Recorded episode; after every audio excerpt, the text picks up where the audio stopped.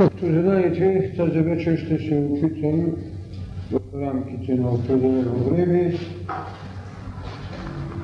да събера няколко от най-важните пред български, а след това разбира се, и български религиозни вероисповедания и верски служения. Разбира се, на тази земя, да дадат българите и ние днес да правим анализ на тяхното верско съзнание и на тяхната история, имало живот, защото живота на тази земя, когато е наричали българска, не започва от 681 година. Логично е, започва хилядилетия преди това. И тези хилядилетия не са минали без една от най-важните същности на човека, без кърмилката на неговото божествено съзнание. Човек е минал без много науки, човек е минал без много приложности на своето живеене в това, което казах, стопанския живот. Но не е минал без Аполон, както с нощите ви подхвърли, че е обучавал троянците. Не е минал без ултар, колкото и да е бил прост в лицето на един дъб или в лицето на една канара, защото когато Моисей отива да каже на канарата дай ми вода, той счита за ултара на самоот, иначе какво ще прави? Откъде? Всяка канара не дава вода. Те са били духовните ултари, на които едно първично съзнание, без да е примитивно, не много често говорим за примитивизъм на съзнанието, защото е изповядало добро. Изповядало го е, защото жизнената цялост на Бога е във всичко. Без да е пантеистично съзнанието, това е съвършено друг въпрос. Така че на тази земя, преди българите да издигнат своя мадарски конни, който е духовната шатра, духовният храм, а и безспорно физическият призив, е имало народи и нова религия. Безспорно, онзи, който трябва да бъде най-добре изведен като религиозно съзнание, макар и да е бил бранител на това, което се нарича политизъм, ще си остане за тази земя. Затова има и орфизъм. Орфей не е само певец. Много погрешно е разбрано неговото поведение, че със своята лира е укротявал зверове и те са го слушали. Те са покорявали. Окротявали своите животинчета в лицето на лоши желания, на зломислия, защото зверовете от преди хиляди години пак ще се останат зверове. Но ако мислите ни от хилядите години остават порочни, злосторни, ако желанията ни свеждат надолу, безспорно е, че нямаше да се качим на звездното небе, както със смисъла сега вече цивилизацията и с деятелност. Така че Орфей не е само певец, Орфей е един от великите посветени основатели на религия, която безспорно има за задача да направи единство между две концепции, между два ултара, ултара на Аполон и ултара на Диониси, Едното е приложеното начало, другото е мистично възродителното, защото малцина знаят, че Дионисий или Бахус, който е по-порочното име, фактически това е латинското, това значи пияницата, край него вървят баханките, веселят се, пият вино и така нататък. Нищо подобно. Винаги е имало ваханки, и те могат много често да се наречат нашите мисли, които водят повечето към кръчвите и по-малко към храма. Така че, когато ще говорим за унези бълханки, нека ги видим и сега. Всички векове. Така че Орфей прави мост между две религиозни съзнания, природно религиозното битие на човечеството с необходимостта на този изящен Бог и на, на Слънцето и на изкуствата. Зато и в хирологията този пръст го наричат Аполлон, пръст, пръст на изкуството, а когато видите една линия в хиромантията си, нататък показва, че един човек е човек на изкуството. А другият, мистично, възраждащия се Диониси е Бог както на сътворението, така и на възкресението. Тези две начала, Аполон и Дионисий, трябва да бъдат събрани на тази земя, която предшествува, предшествува гръцката култура. Но един Орфей трябва да ги събере. Кой е Орфей? Хайде да започнем с неговата ясна мисъл. Аз умирам, боговете остават да живеят. Хайде да започнем с неговата прочута Евредика. Евредика в живота ми даде блаженство. Евредика, мъртвата, ме научи да търся пътя на истината. Какво всъщност е Евредика? Евредика е нашата душа. душа. И вредиха е, която го кара него да слезе в последното царство. Заради вредиха той пее своите пести и упоява всички. Заради вредика той дава обещание, че няма да се обръща назад. Евредика ще бъде извеждана вън на слънчевите градини, ама ще извежда Хермес, Бог на боговете, личност над личностите, божество, за което се чуди по някакъв път как да му направя биография. А той е човек и по всичко, Хермес. Той ще води и вредика. Той ще води от това подземно царство, от тази плът, от този Ноев ковчег, който трябва да има нещо спасително. Челито, което е завета на вечното. Душата. И какво? Този Орфей, който е в някои сказанията син на Аполон и на нимфата Калиопа, или син на княжеството на бесите Еакал.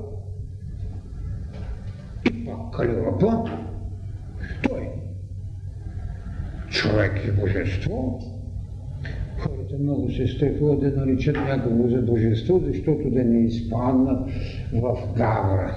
Вижте, човек никога не изпада в гавра, когато на някого рече, че е божествен. Имате добър, по-добър, най-добър, съвършен, гениален, какво ли не, но много рядко се казва божествен. Така че, когато можем да кажем, че в е божествен, няма нищо обидно за уния, които след него създават религия и са казани синове човечески и синове Божии. Защото какво трябваше да правят тези хилядилетия преди нас, когато нямаха Христос, когато нямаха Буда? Какво да правят? Да стоят така. Идеята да имате божество е душевната потреба, е вредичената тайна. Ето защо той ще слиза, ще я извежда и ще даде обещание, че няма да се връща назад. Но ви, когато стигат в изходът нещо чупно, той се смущава, ето идеята за неверието или идеята за съмнението, обръща се, загубва и велика. Втори път слиза, това е на много характерна теза, втори път слиза да извежда своята евредика, но тогава вече се води един договор между подземно и надземно царство и така Евредика ще живее 6 месеца в подземното и 6 месеца надземното. Това са много странни възможности за гадаене, т.е. за разучаване, ако трябва така да кажем. И така, този Орфей става религиозен учител на нашата Тракия. Тракия. Така Тракия става майка на една нова идея. Единство между две начала. Приложено човешкото и мистично възродителното в единство. Това прави той. И ето защо ние ще намерим и тук всичко каквото или по-рано е било подсказано, или по-късно е утвърдено ние ще намерим култура. Ние ще намерим идея да се освободим от кръвни жертви. Това прави Орфей срещу старо религиозно убеждение да се принасят кръвни жертви. Той наделява и го прави това нещо. Това е свобода. Това е вътрешно познание на тайна, че кръвта е азовия представител, както на човека, така и на животното. Къде беше научил Орфей тези неща? Беше ги научил, че след като е роден тук в Тракия, племето на бесите, от своя баща и майка Егар и нимфата Калиопа, или Аполон, както искате, беше избягал къде в Египет и там получаваше своето, там получаваше своето посвещение. Почти 20 години, 20 години Орфей получава науката, която наричаме околна. Вчера, когато ви подхвърлих мисълта, какво значи една Хеопсова пирамида, 147 метра, сравнена с нашия паметник на будителството. Какво значи това 147 метра? Плод, в която обаче стои една душа. Човешка душа на фараона. Добре. Вижте как е охранена душата. За нея са направени 147 метра каменна сигурност. А камъкът е изворното начало, където още в Сатурновият период започва вибрацията на духовност. Това знаеше и беше го научил един Орфей и той го даваше на своя народ. Какво значи Орфей? Аум Рофе. Ликувам със светлина. Това значи буквалният превод, финикийския превод на името Орфей. Така че много трудно е ние да кажем и дали първото име на Орфей е Орфей или Орфей, когато минава своето посвещение в Египет, получава това име и този харизъм, тази дарба, той лекува със светлина. То е съзнанието, което е дал на този народ. Така че е лекувам със светлина. Така можем и тогава да разберем защо тази фалшебна наистина лира. И тя е седем струнна Това е вътрешното познание, че ние сме имали седем тела, че има седем планети тогава, че има седем печата на свещената книга на живота, която Иоанн по-късно с хилядолетие открива и казва на човечеството. Това е Орфей. Този Орфей, този Орфей, безспорно ретува за нещо, което много ясно казва. Боговете няма друго оръжие за борба, освен Словото. Освен Словото. Така че, когато получава своето велико посвещение и се връща тук, той започва своята голяма дейност. И така, ще разгърне храма на музите. Касталският извор с девет музи. Така ще отиде в голямата планина и там, там те ще е изграден най-великият храм, където се извършват тракийските посвещения. Тук в тази земя са вършили голями посвещения, а някои историците податки от знание, че самият Аспаров преди да дойде тук, оттам е и минал през едно посвещение, връща се и започва своя поход за тази велика земя, наречена Ракхива, Тракия. Ракхива на финикийски етерно пространство или небесна твърд, според глава първа на книга Битие. Всичко говори за един вътрешен живот. Лекувам със светлина в едно пространство, което е етерно. И в този смисъл сега, където вървят вълните, още по-дълбоко, защото без наличието на етера няма да чуете нито едно слово по радио или нещо друго. Какво са знаели хората още тогава? И понякога сега си мислим, че знаем абсолютно. Абсолютно далече от голямото вътрешното знание. Те са го знаели. В тази архива, която един Херодот ще нарече и свещена, и велика, ще нарече какво? Че туркийският народ е най-големия след индийския. А някой от това, от историците, а писано е в шесто Данила, на Иоанн Екзерх, посветен на Симеона. Много често се казва, че той е от самия Симеон. Това е другата страна на въпроса.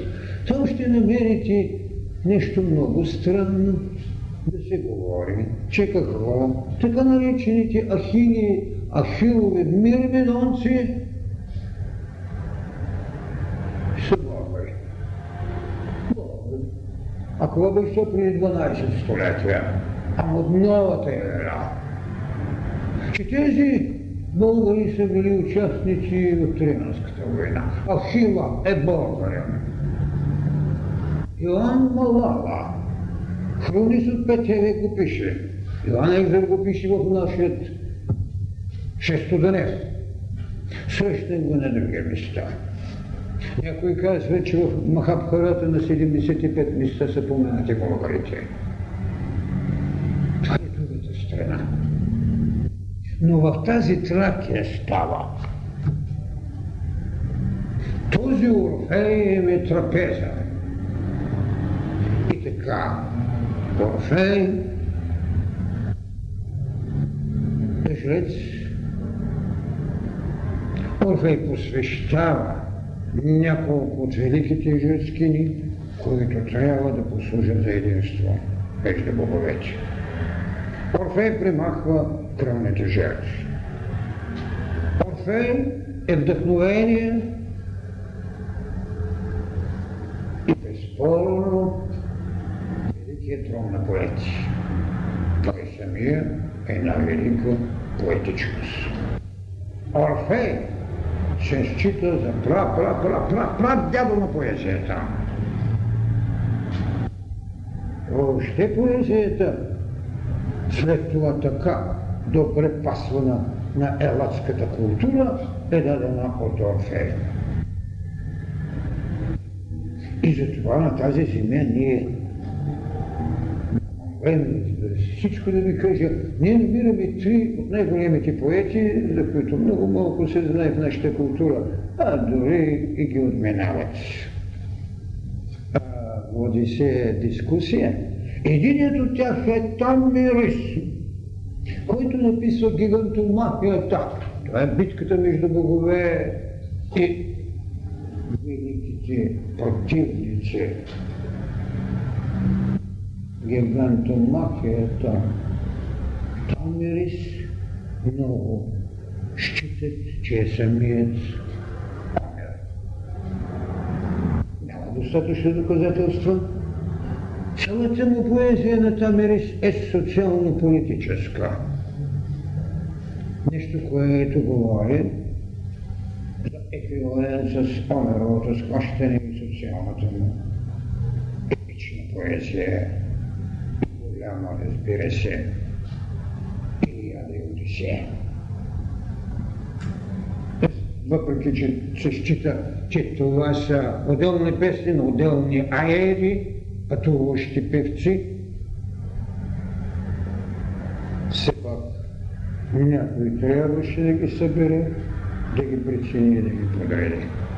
Така, Тамерис в тази земя. Линус или Линос, който е един от най-елегичните поети,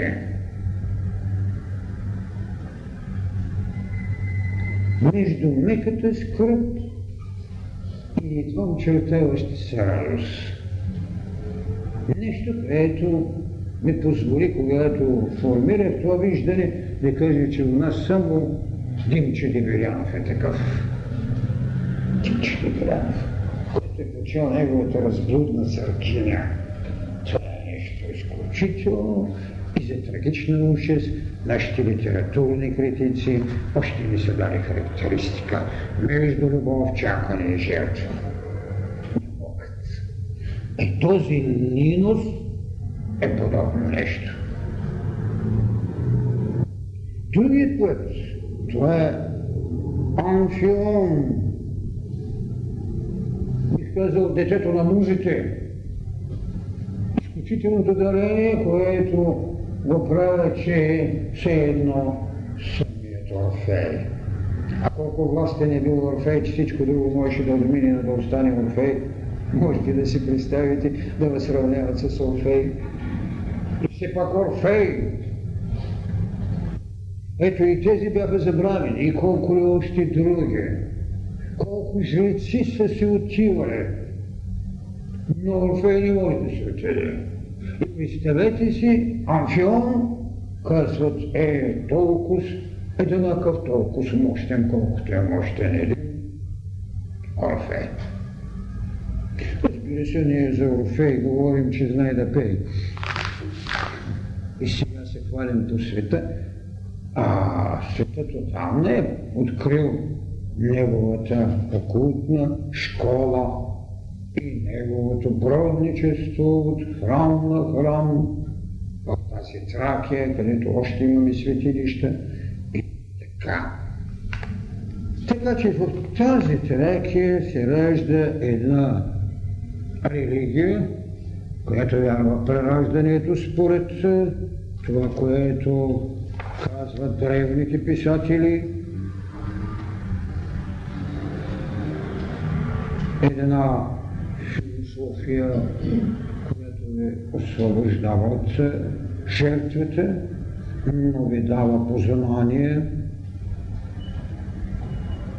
Един Платон, който знаете, че светилището на философската и културна мисъл на Гърция, ще нарече Орфей равен на Хезиот, на този, който остави тълкованието на света.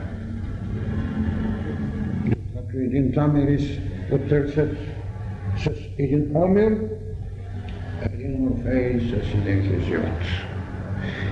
Всичкото това е една безспорно голяма идея да се създаде култура, каквато безспорно сега ни свидетелствуват кровниците.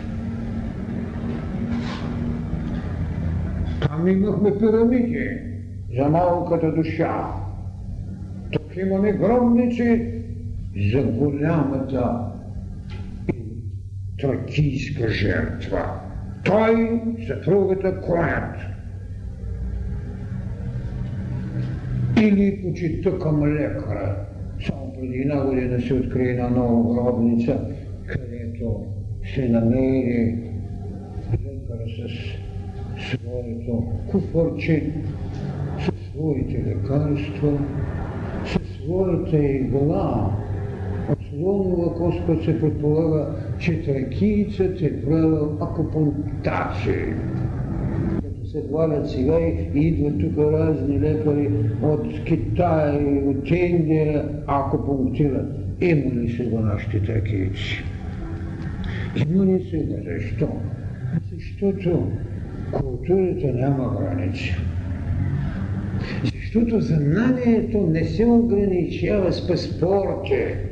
Посветението Орфей ги знае.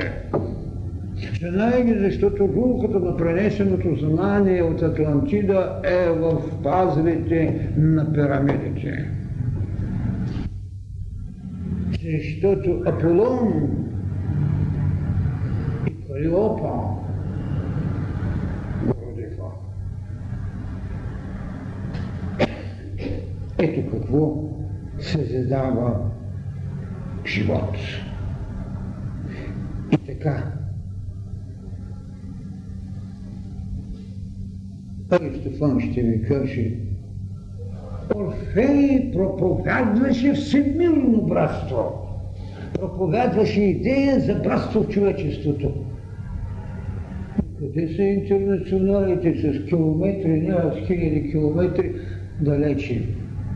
Орфей проповядваше, и това ще го каже Аристофан, идея за всемирно човечество.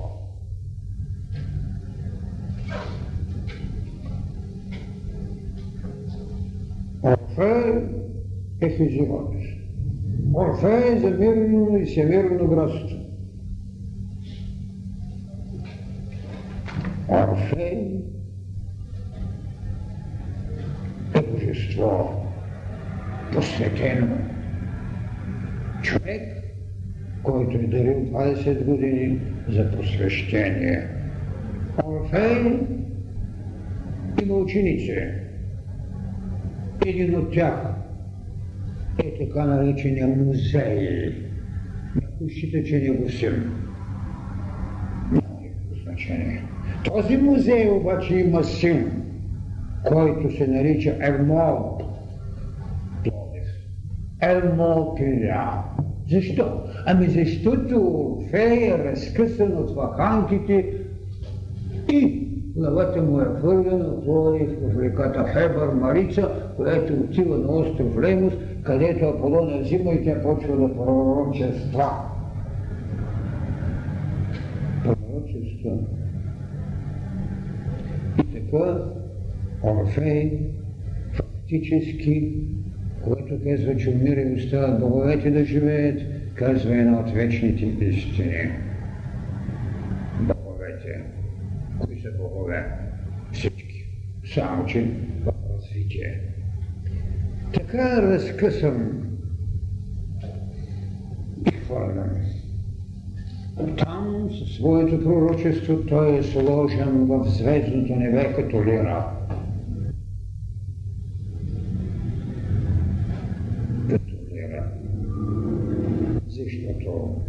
Това, с което той даваше тайните си, беше лирата. този същия Орфей, чието ученик е музей, чието син е Малт, изгражда така наречените прочути елерзийски или елерзински, различни са преводите, елерзийски таинства, мистерии. Оставил. И тогава ще видим, че така нареченият Херус или Троянски конник е господар на едно ново поведение, което тази религия е оставила в душите на света. А в същите тези пазви на тази Тракия ще намерите един много характерен образ и много стойностен в историята на Тракия. Това е Залмоксис жрец, цар, роб. Някои биографите казват, че е роб на Питагор. Посветен в Египет, водено в Тракия, жрец и цар на някакво племе. След три години изчезва, въвежда те един обряд на щитови и на копия през три години да изхвърлят някой, който го определят като жертва, за да отиде да каже на Золмопсис да дойде да види телата си. Този Золмопсис и за сега в някои родопски села стои като спомен. Обикновените хора се казват за някакъв Золмопсис. Той е лекар, той е жрец, той е цар, той е божество. Всичко за Моксис. Така. Синът на Егър или Аполон ще остави своята аура, своята светлина на Тракия и до сега. Разбира се, за тази свещена земя, за която казахме Ракхива, която е пълна с толкова много тайни, предшестващи и римско гостуване, и грецка култура. Много може да се говори и за неговият безспорно верски път Напоследък вече в нашата история се учреди топологията, която започва да дава много нови неща.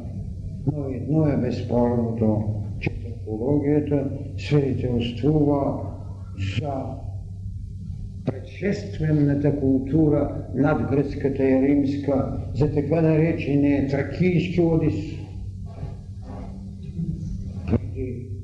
всички други гости.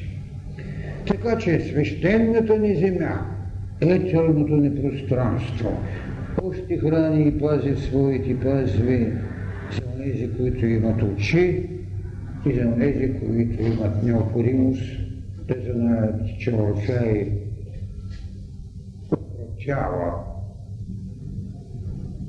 здраве. Лоши мисли, ниски желания. Не можете да позволите на своето животно да вземе върх, ако сте чули песен на душата си, т.е. Орфей. А каква беше душата? Беше Евредика. А какво ще кажат химните за Евредика от Регули оставени? забравена простара дума, почитана от славни предци, е Евредика. Единичко име на жена, а не, то значи изначална светлина. възторженна любов и свобода. Изначално светлина. Това е велика. Защо ще търсите в това, че е охапала някоя змия и там Ади се прибира? Не, не, не, изначална светлина е велика е у нас, е нашата душа. А ние със своя ум, своето сърце, със своята цяло, своя дух, Орфей. Така че ще слизаме, за да извеждаме, защото не е име само на едно име на жена. О, не! То значи изначална светлина, възторжена любов и свобода. Това е велика. Трябва да знае в тази страна какво изповяда, какво е имало, що е ултара тук, защо тези родопи още имат тракийското обиталище на Орфей. А другото е, когато той ще възпее своята лира. О, моя лира, аз не веднъж зрел зор в морето, възмет мачтата отпрям на тебе съм свирил. Вдъхни ми песен, песен сватбена сега. Това е сватбения хим. И тя да зазвъни в бъднините на времето невидима с крилата. Отново те зова, о моя лира, о моя лира, Аполонов дар, съзвучна на честа ми дните, отново те зова, запей, запей с мен, че аз и ти за химни сме призвани.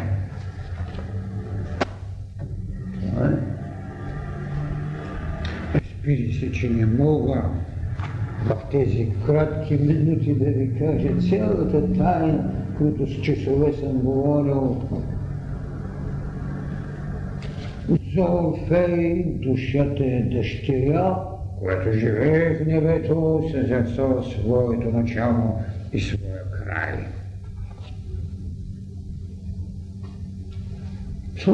Това е питието на офизма, колкото и не искам да бъда кратък, не мога всичко да ви кажа. Но трябва да се знае, че сме имали Орфей. Преди някой да се хваля, че имали Зевс. Въпреки, че той събираше всичко, въпреки, че се говори за един митологичен свят, който е полистичен, многобожен, Орфей е застало на начало за един Бог. Само един. Че когато се говори за митологията, трябва малко дълбоко да се внима вътре, за да се види.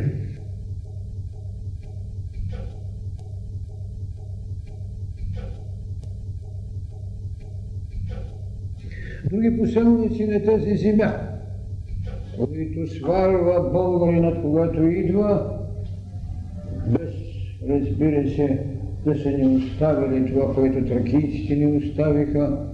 Тракийците ни оставиха гробници, оставиха ни аура.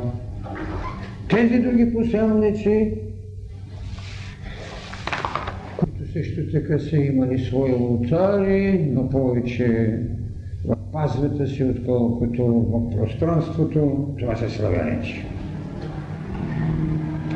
Знаете вече така наречените тласъци на народите, кога идват тук, може би втори, трети век, четвърти век, вземат известни места в тази земя,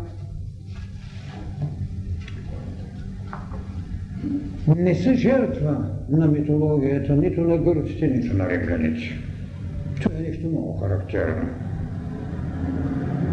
Върху тази тяхна митология и напоследък също така не се работи много прецизно, нито пък много задълбочено. Няма много изследвания върху митологията на славяните, само тук, в България, не само тук. Дори ако щете сега руските автори започнаха да се обучават, а поляци, чехи и прочие още си стоят с няколко дървени фигурки върху славянските богове. Това е истината. Но представете си, че когато говорих за нещото бдителство на будност, от голямите, изключително голямите културни, не само мощна идеологията, каквато е Раковски. Раковски е един от нашите изследователи на нашата битология, на нашата етническа изборност. Той дори нарече, че имаме индийски корени. Той. Той се занимавал с това баснословие. Раковски се занимава с баснословието славянско. Има нещичко дадено. Разбира се, след това и други някои от нашите изследователи, може би това, че тази славянска митология е много бедна, наистина бедна, не е обвързвала големите умове, но трябваше да се потърсят някакви предпоставки защо и как. Така че много малко от голямите наши историци, от нашите така психонародници се търсило и се е дало много малко светлина върху славянската митология. Разбира се, няколко от професорите по теология, по-специално професор Панчовски, той издаде един труд. Този труд е преди 9 сте, сега мисля, че го пре, преиздадоха, не знам, мисля, че го преиздадоха. Аз имам стара, старата книга. Той се спря на това нещо. Но, вижте, когато човек прави едно изследване и има вече идеология, особено пък така да се изразят ние християните или християнската теология, много ревниво, много ревниво отрича всичко. Те или иначе не можем да ги лишим. Не може да ги лишим. Това са имали. Дайте да видим това, което са имали. Било ли е всъщност живот? Какво е разкрило психологията на един народ? Саранна и до сега е душа, но никак не е организиран като. И той е приложен. Може би и това оправдава неговото неимоверно пиянство сега. Той е пиян и в идеологиите си, пиян и в физиката си. И кой беше един от старите тъцит? Тъцит ще ви каже, абе вижте, това е много интересен народ, но неорганизиран. От него казва, нищо не можем да направим сега. Сравнено ги с германците тогава. Мисля, че втора век е Тъцит. И ти казал, абе, ние как могат да направят държава? Те не могат. И това е което съм казал много пъти. Българина дойде тук. Българина. Махайте ми това прави, аз не искам да го говоря. Българина дойде тук.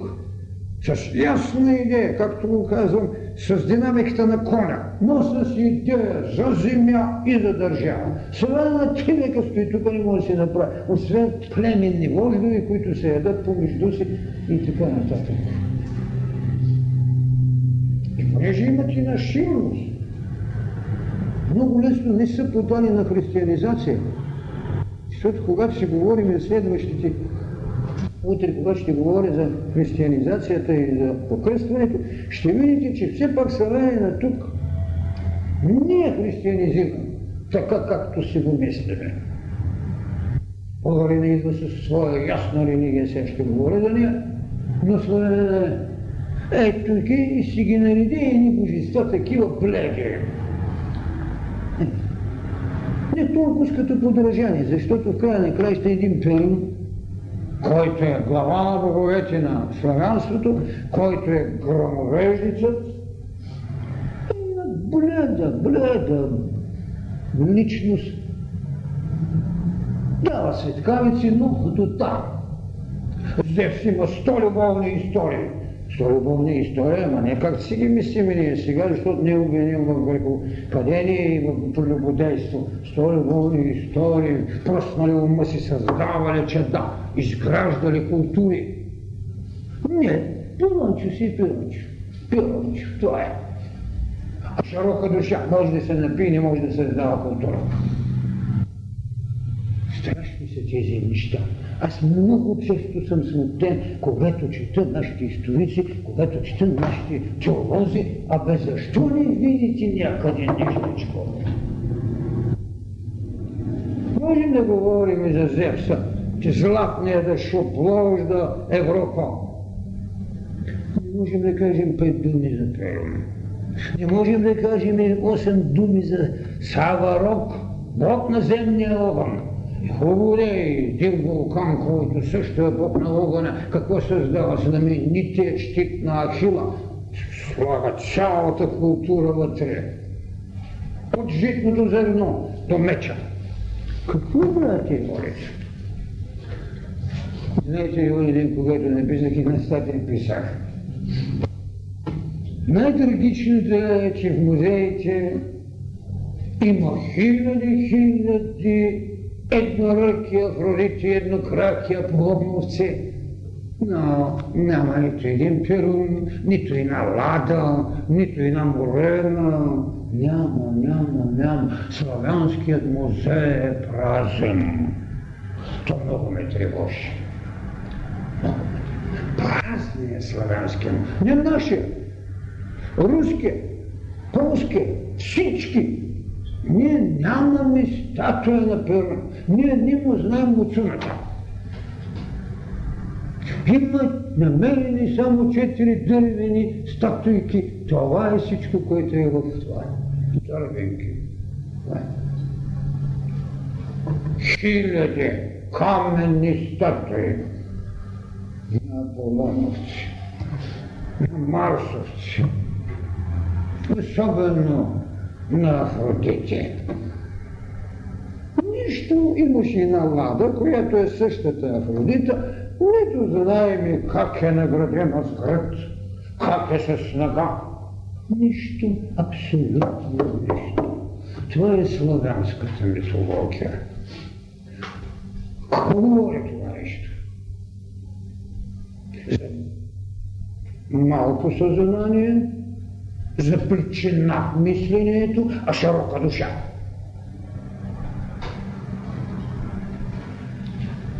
Така че само с щит война не се води, и Скопия се води. Това липсва на славянина.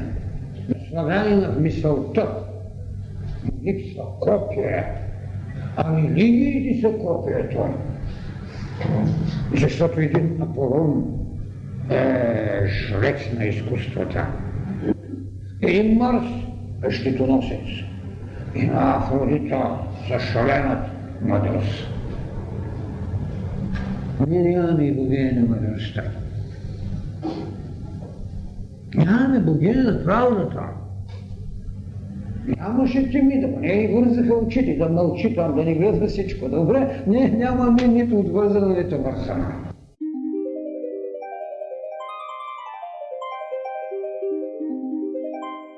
Да бъдат живот. Трябва един народ и една култура да ги даде. Гледа с насмешка, че се, че се говори за митология. А, те били бабени приказки, дивоти там някакви. Не, това е живот и то реален, силен, защото до миналия век се говорише, че Троянската война е бабени деветини, но като ги разкопаха, какво стана? Не бабени деветини, ами живи паметници.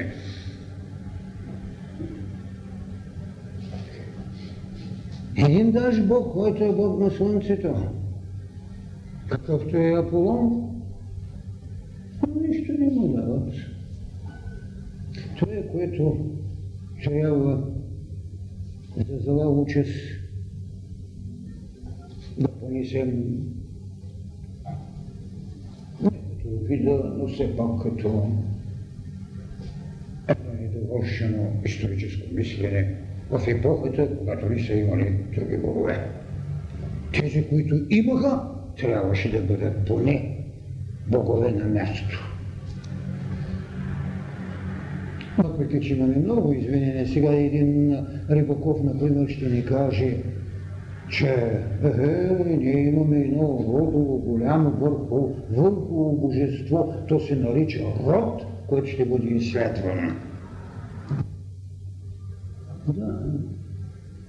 Колкото и дрехи да го слагаш, каквито и пандалки да го слагаш, не може да бъде Зевс, нямаш го. Може. Ето защо в тази теза на племена лесно може да се говори за това, което казваме религиите на другите народи, хенотеизмът. Тоест, че всяко племе си има по един върховен бог. И не признава никой. Тук имаме една много скрита тенденция за монотеизъм, което би трябвало човека да изнесе, а не да обяви всичко за многобожие и безспорно да употребим на още думи. Другата теза, която имаме, това е супрамотизъм.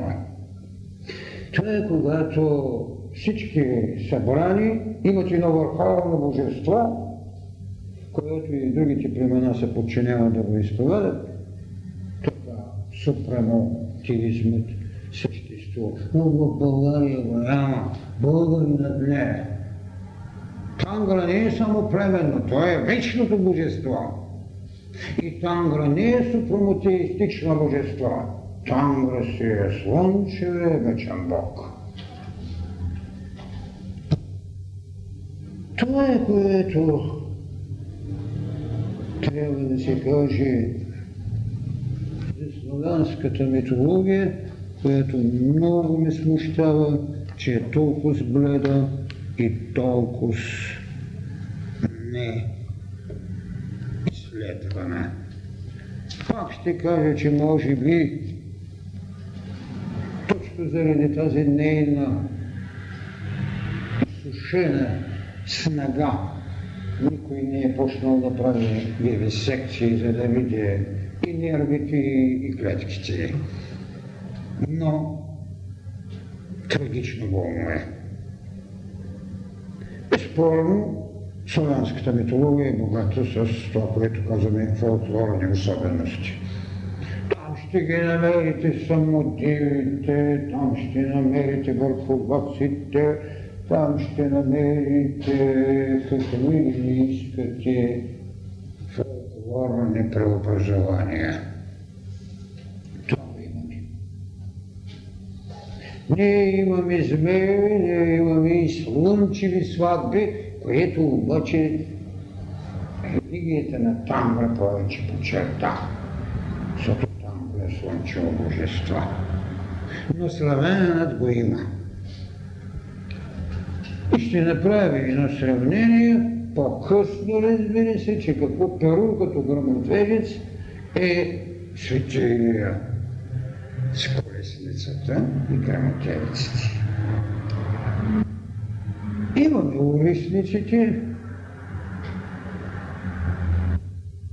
но не са трите парки на древна Гърция. В една статия, когато писах, вестникарите бяха писали трите партии. Не знаеха партия, че има. Това е трагедията. Ужас. Когато ги питаш, защо са го поправили, мисля, че аз съм сгрешил.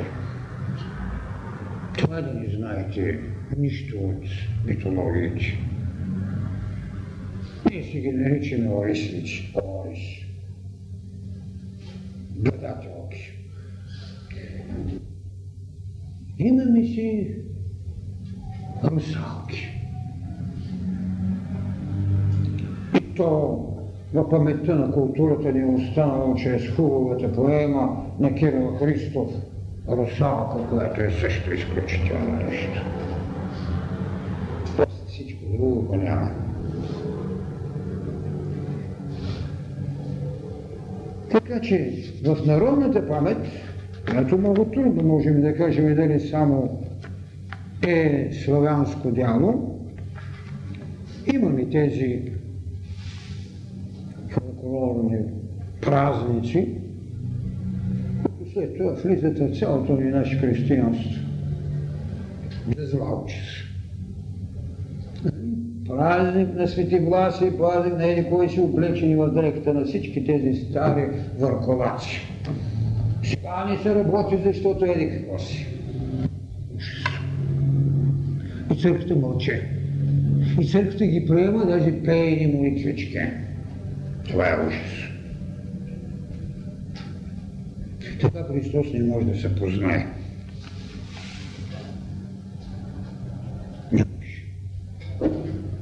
Всичко, е едно първично съзнание можеше да отдаде това, което хората правиха реките богове.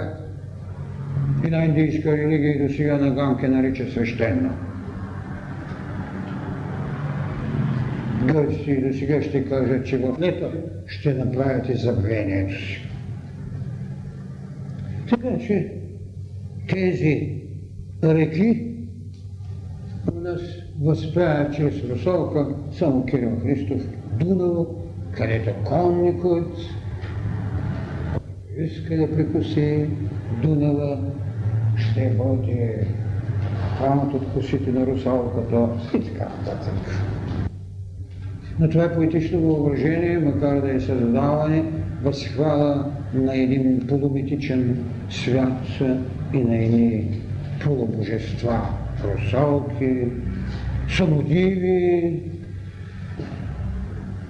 подобните, които също така ще ги намерим малко преди това в творчеството на Христо Ботев, а той си ги е прочел от Лермонтов, колкото и да е нескромен. Нека си ме разпре, но този, който е чел Лермонтов, ще види. Ама може би нашият Ботев по-съвършенно прави и по-хубаво пее за звездите, отколкото Лермонтов. Това е другата страна на въпроса. Буквално там звездичките всичко го има. Но ние имаме един страх, че ще загубим величие, ако казваме истина.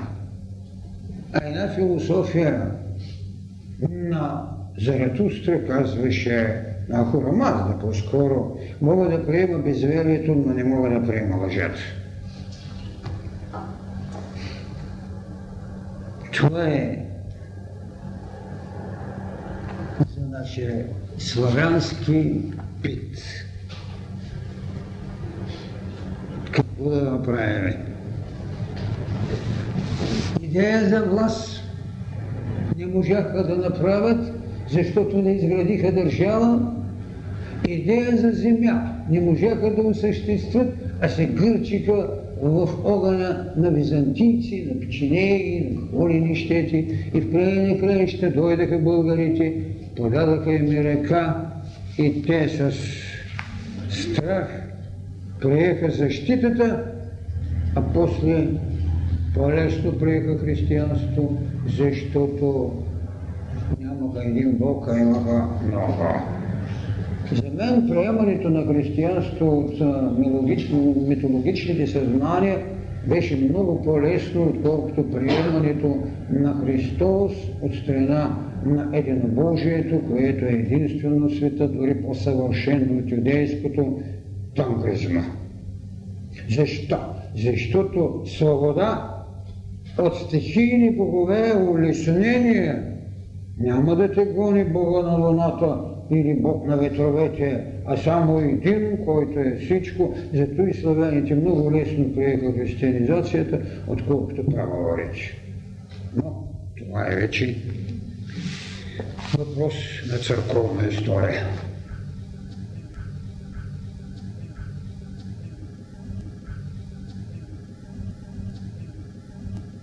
Другата тайна, която трябва да разгледаме в това късо временце, това е вече така наречения тангра и тангризма. Вижте, нищо по-съвършено не е оставено световната история на религиите от българската религия Тангра и нейното приложение в вероисповедание тангризъм. Няма по-изчистено единобожие. Пак ще повторя, юдейското монотеистично начало е и жестоко, а след това неговите изпълнители се чудят колко други богини и какви врачки да потърсят. И така, и мъдри Соломон загина в пазвите на Иштарта. Там гризмът е ясен. Там е един. В много народи той тенгри и така нататък, но това нас, което не интересува, той е само той. Бог на Божеството. Единствено Слънце, което вижда, което знае, което съди и възнаграждава, няма други богове. Има Мая, земята от роба, която ражда. Има Ерсуп, удохотворяване на стихии, като вода, като земи, земя, като планина. Олицетворявате това, но не поклон. Няма. Един храм във всичко. Лицето, България, когато идват на така нареченият малярски конник. То е шатрата. То е всичко. Ето защо това съвършено духовно същество излива своя висша енергия върху хана, върху конската опашка. Оренда. Това, което всички други религии след това могат да наричат както си искат. Брахма с неговите помагала и неговите помощници. Иудеизма с неговото усиление на пророците. Нашето християнство със светия си. В религията на прабългарина орендата е великата духовна сила, която е в главата на хана, там ще видим и има така нареченото царствено убийство. Те, които също не приемат кръвните жертви, само при гадаене, приемат убийството на хана, ако той разпиле неценностно енергията и е застрашена институцията от духовна сила, тогава ханът е сложен на безкръвно царствено убийство. Безкръвно! Или ще бъде удушен или нещо друго. Трябва да се събере, да се запази орендата, а кръвта е азовият представител на душата. Вижте колко ценности са знаели тези хора. Орендата и тя се съхранява в опашката на коня.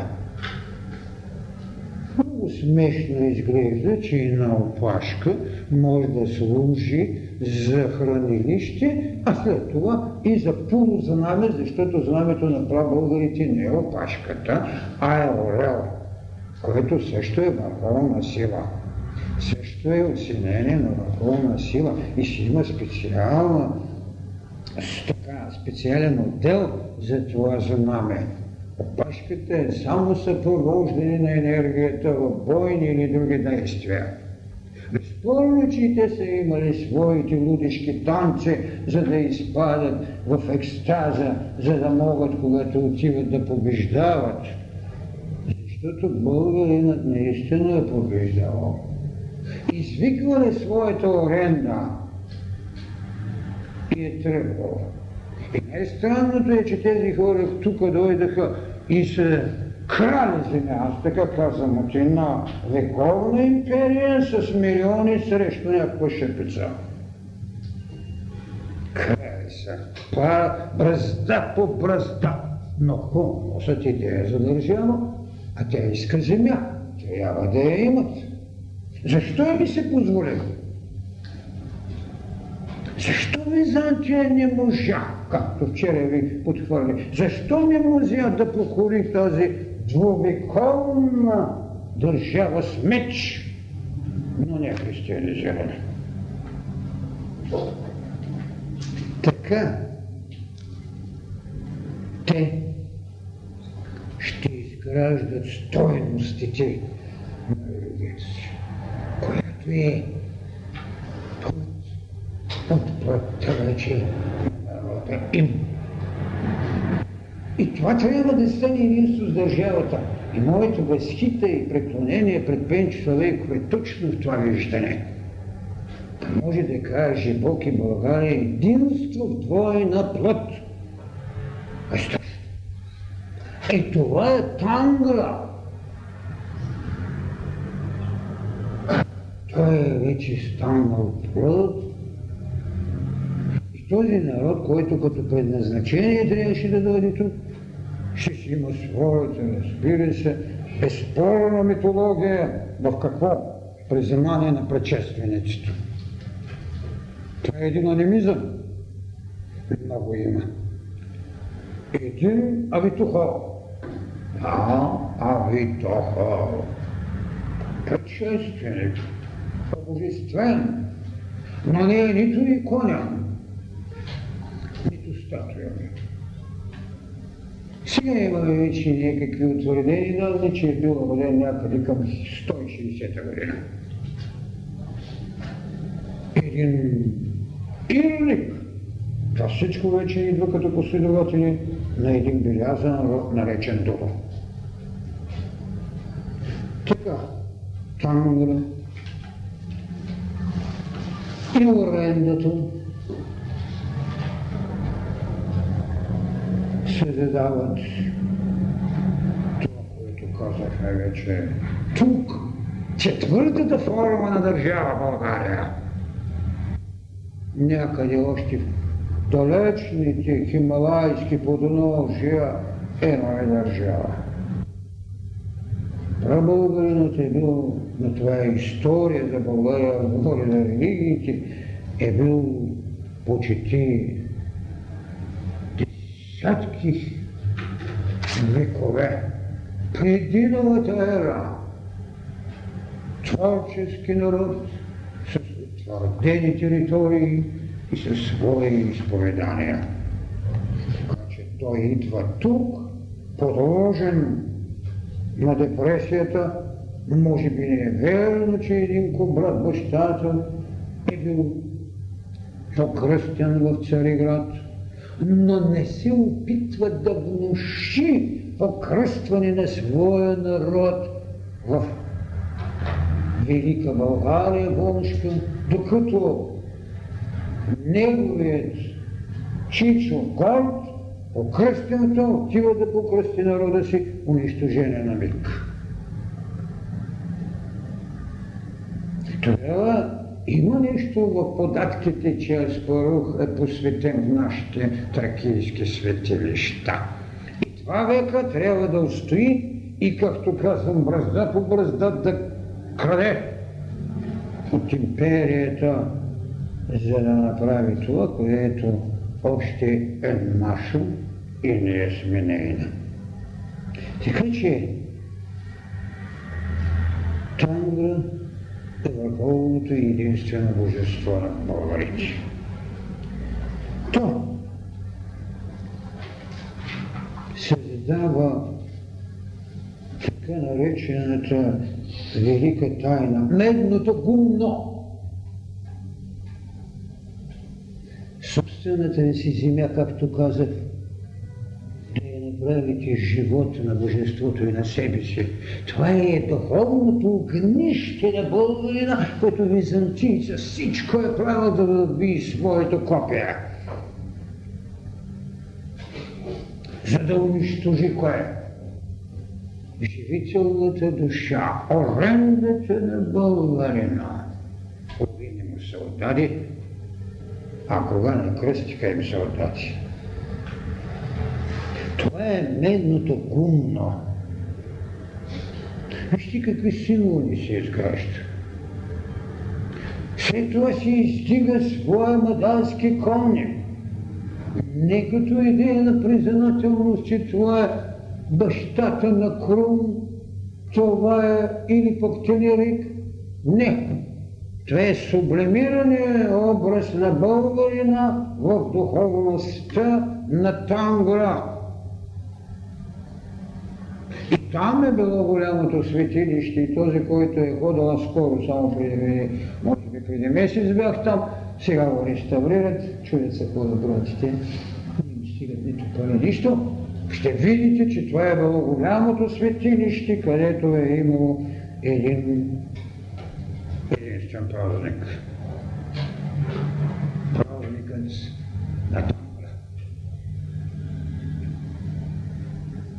Каквото го създава прабългаринът, за да има устойчивост, за да има верност, за да брани медното гумно. Ние сме единственият народ, който хилядилетия преди християнството, а и след това, когато идва тук, Рим още има роби, Елада още има роби, България няма робски статут. Българина няма робски статут. А какво значи това? Това значи равна отговорност никой не може да се извини, че не може да умре за родина и за Бог. Това значи. Другия може да каже, аз съм роб и няма какво да браня. Моя господар не ме е въоръжил. Не, българина е еднакво отговорен за съдба. Това е страшното. Кажете го на този народ, който се искате да бъде свободен по посланата вериге. Кажете му го. Кажете му, че трябва да носи отговорност, защото е свободен и не е имал робски статут никога. Живяла 2000 лети преди това и не го е имал и няма. Биле под робство, но не е бил роб. А в собствената си държава не е имал робски статут. Никой не може да направи никого роб. И представете си дълновидността на нашите възрожденски мъже, които в учредителното събрание 79-та година какво сложиха? Конституцията. Всеки раб, който влезе в тази земя е свободен. Всеки раб, който дойде в тази земя е свободен. Каква дълновидност! Сега всеки мафиот, който дойде, също е свободен.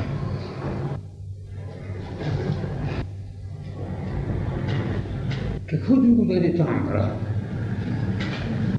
Тангра даде едно така наречено свещения вече.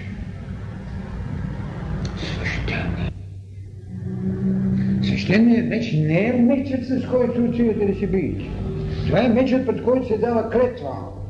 Когато се подписват договори, международни, свещеният меч се слага и в него се дава клетва и то е повече от Евангелие за тях тогава. Ето защо, когато византийците са слагали своето Евангелие и са давали клечви, нашите са слагали своя меч и нашите ще пишат, че след това ние много добре направихме на византийците, но те лъжат, но Тангра вижда, Тангра знае. Свещения меч. Клетва.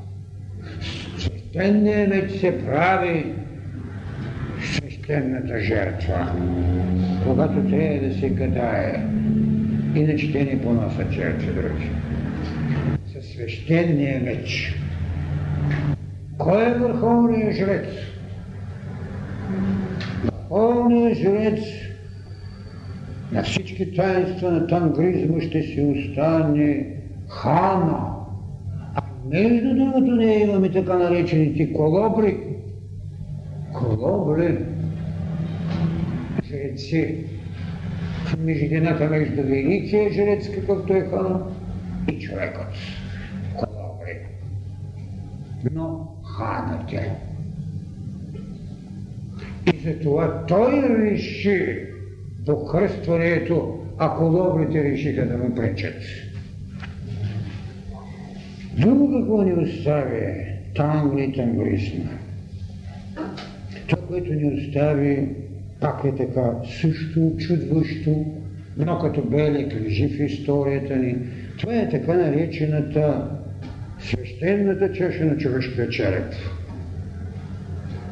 Вие знаете, то не е шега, крум какво рече на Никифора, щом не щеш мира, ето ти секира, от черепо не изкована чаша, съществува в тангризма на мъдри, на гениални, на велики вождове. Черепите са правени на чаша и с тях се е за да не се загуби орендата. Така с черепа на Никифор се дал урок на славяните. Те са повикани славянски книзе да пият от тази чаша, за да знаят. Защото славяните колебанието до последния момент е било. Така че оставиха и така наречената свещена чаша на човешкия череп.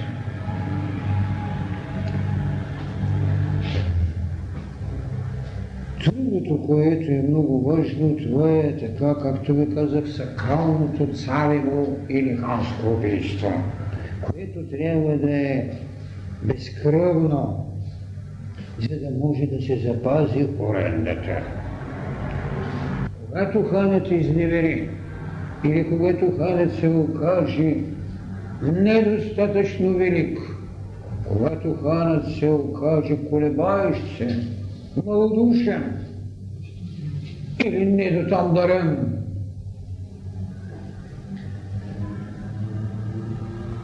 съдбата е една.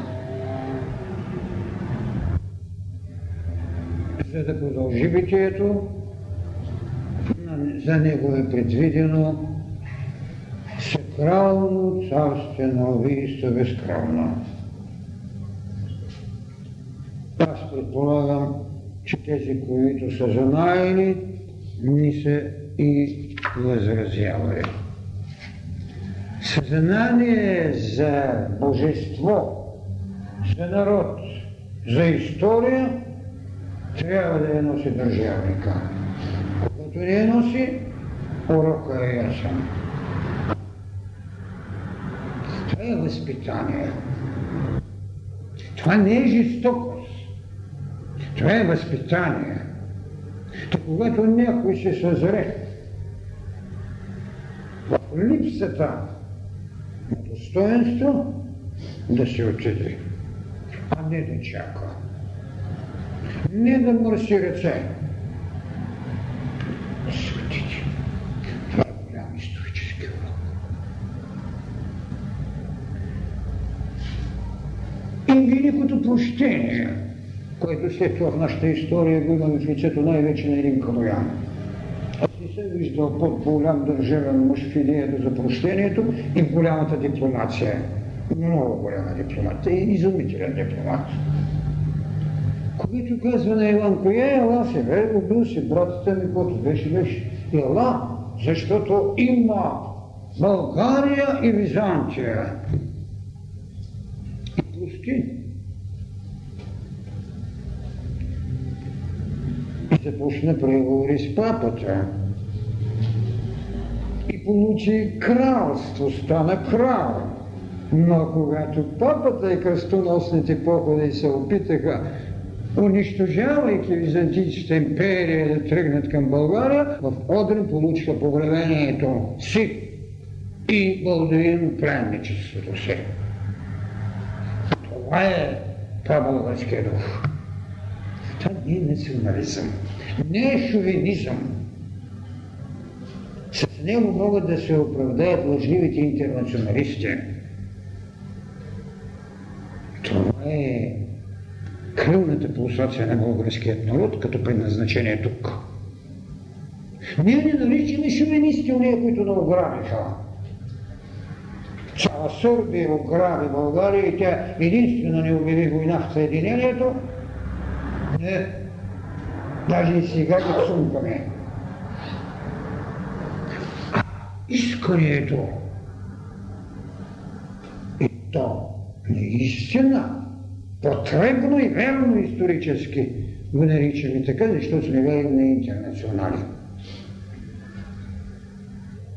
Тези поведения не могат да бъдат другояче характеризирани, освен неприсъствие в духът и историята на България.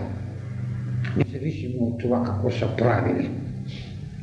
Това именно Тангра искаше от своя поданик – присъствие в историята му, чрез чашата, чрез сакралното убийство, чрез меча,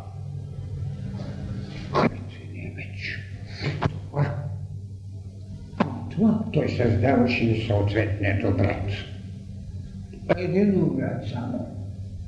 Магичните и магнетични танци край Маларския конник. Нищо повече. Тангра вижда, тангра знае, тангра е слънцето, тангра е закона, тангра е всичко. Земята ти е свещена, Ума е свещена, защото е отроба вече на твоя народ. Умая. Всичко друго ти е свещено, но не е божество. Не е гея.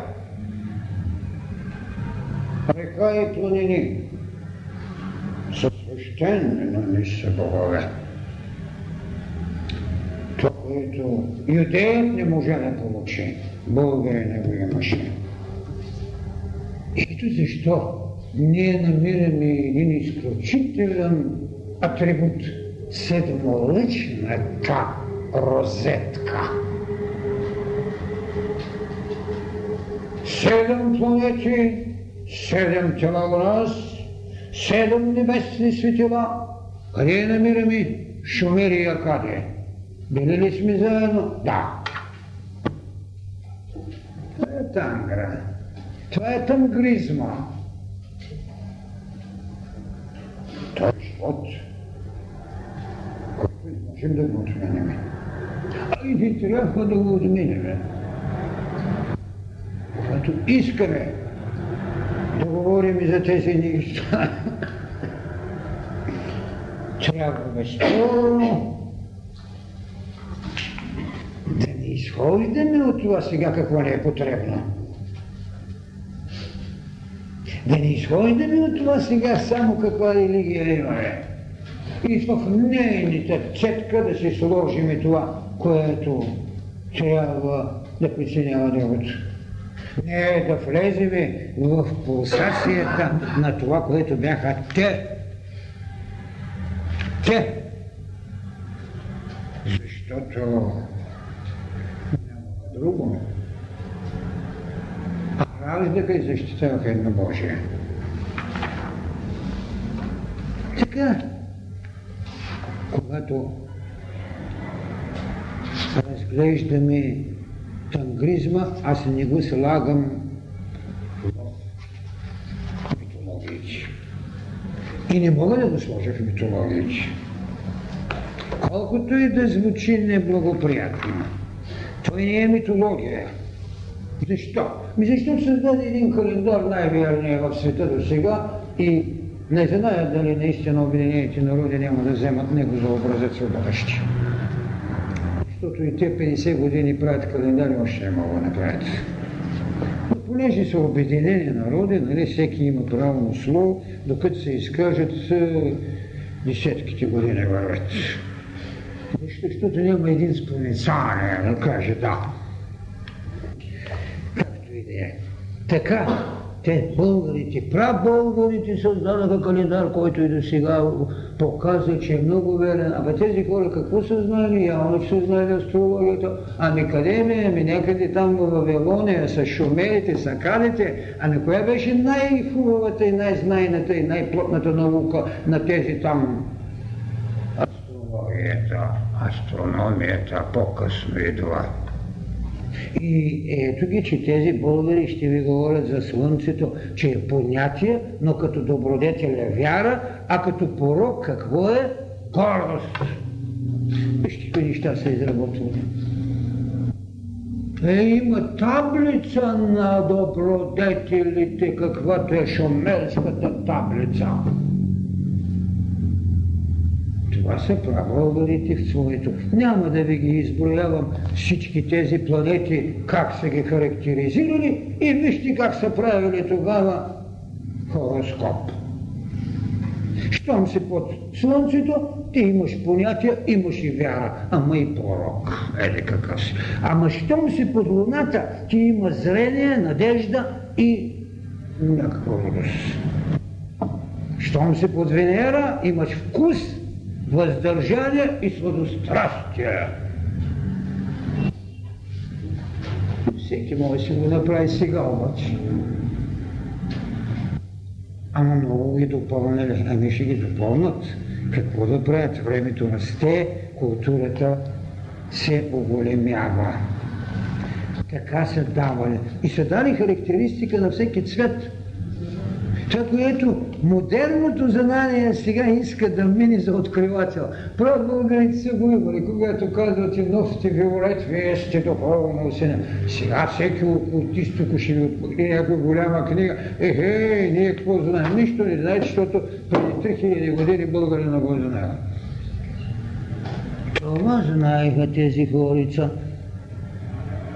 Защо? Защото носиха тангра тук, орендичка имаха, орендата, тенгри, о, монахи тенгри, великото небе. Сега ще го намерите на много. Разбира се, че сега се пише, че някъде там из Имунт, някъде към Памир, има един проход Шипка, но той нашия били едно и също. Абе, оставете тези Шипка го нарекохме много късно. Уния го имат от 3000 години, но нищо, де, това си е другата страна. Така че Тангра ще си бъде Тангра. Аз се го деля. Защо? Защото е като Амун Ара. Зато и си го деля. А Тангра във всички случаи е небе и слънце. А Амора какво е? Бог на слънцето и какво от сълзите на Амора се ражда човечеството. Сега, как са наричали в вековете, това е проблем на история на българският народ, където има много, много данни и много достатъчно светлене. Така. За този монотеизъм и за и тази оренда в европейската цивилизация има школа, не, а течение, наречено орендизъм. Орендизъм. Така че, ако не намерите тангризъм, може да се потърси орендизъм, което е именно учението за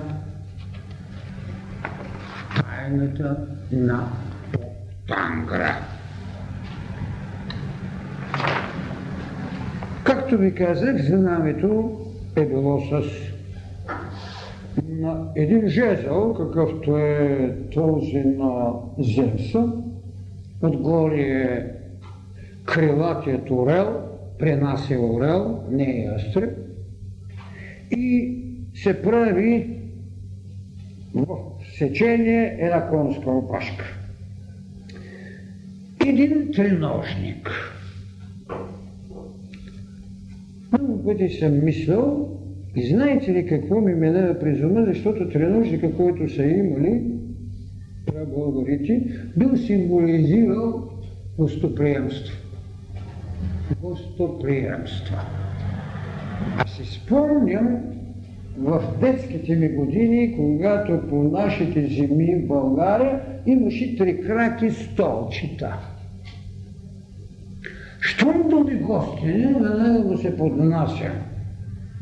Дали остатък ще се опитам да попитам така наречените следователи на битта на Валарина.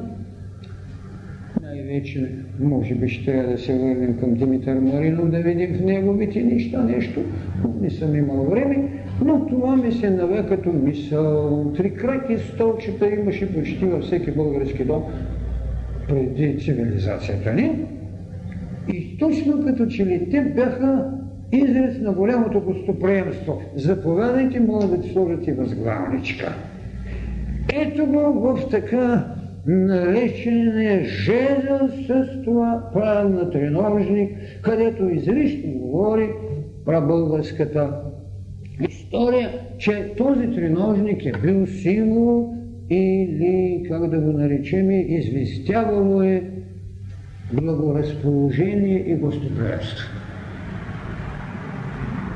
никак не е изключен това да бъде. Този прометеевски орел,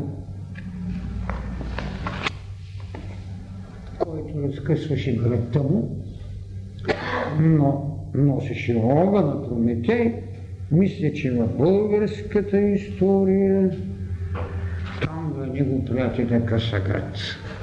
Защото той беше и огън, и небе, и слънце. Имаме и лъми и чудовища, змееви, които според мен са малко подражение на китайската драконовска история, която за съжаление влезе и в нашата църковна дърворазба и така нататък. Драконите, змеевите, които не са прабългарски, макар да имаме известни лъми. Но те не са същината на прабългарската религия. Безспорно всичко това, както знаете, се дължи на това, че България, българина по-скоро, прекоси, както знаете, от Хималаите и това роденилство на известни образци ни дава основание, някои от нашите изследователи твърдят, че първата българска държава това е до Шумеро Акадия. Втората, това е така наречената Кобратова, третата, това е Волжската, и четвъртата, която още е жива и няма кой да е надмини, това ще бъде и е тук, наречена Балканската България.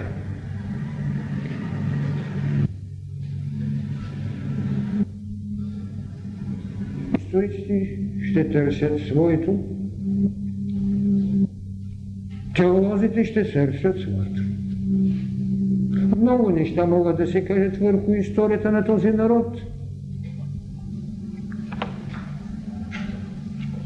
А логично е да кажем на тази земя, където вече те са основали държава и където два века устояваха, в следващия път да говорим за кръщението на тези същите, които са тук. Какво даде то? Каква култура ни позволи да живееме? Какви са идеите на новата вяра? Дали тя стана отдушник за едно друго велико българско живеене? Ще се опитам следващите утре да разгледам, за да можем, макар и накратко, да закръглим този цикъл от религиите в българските земи.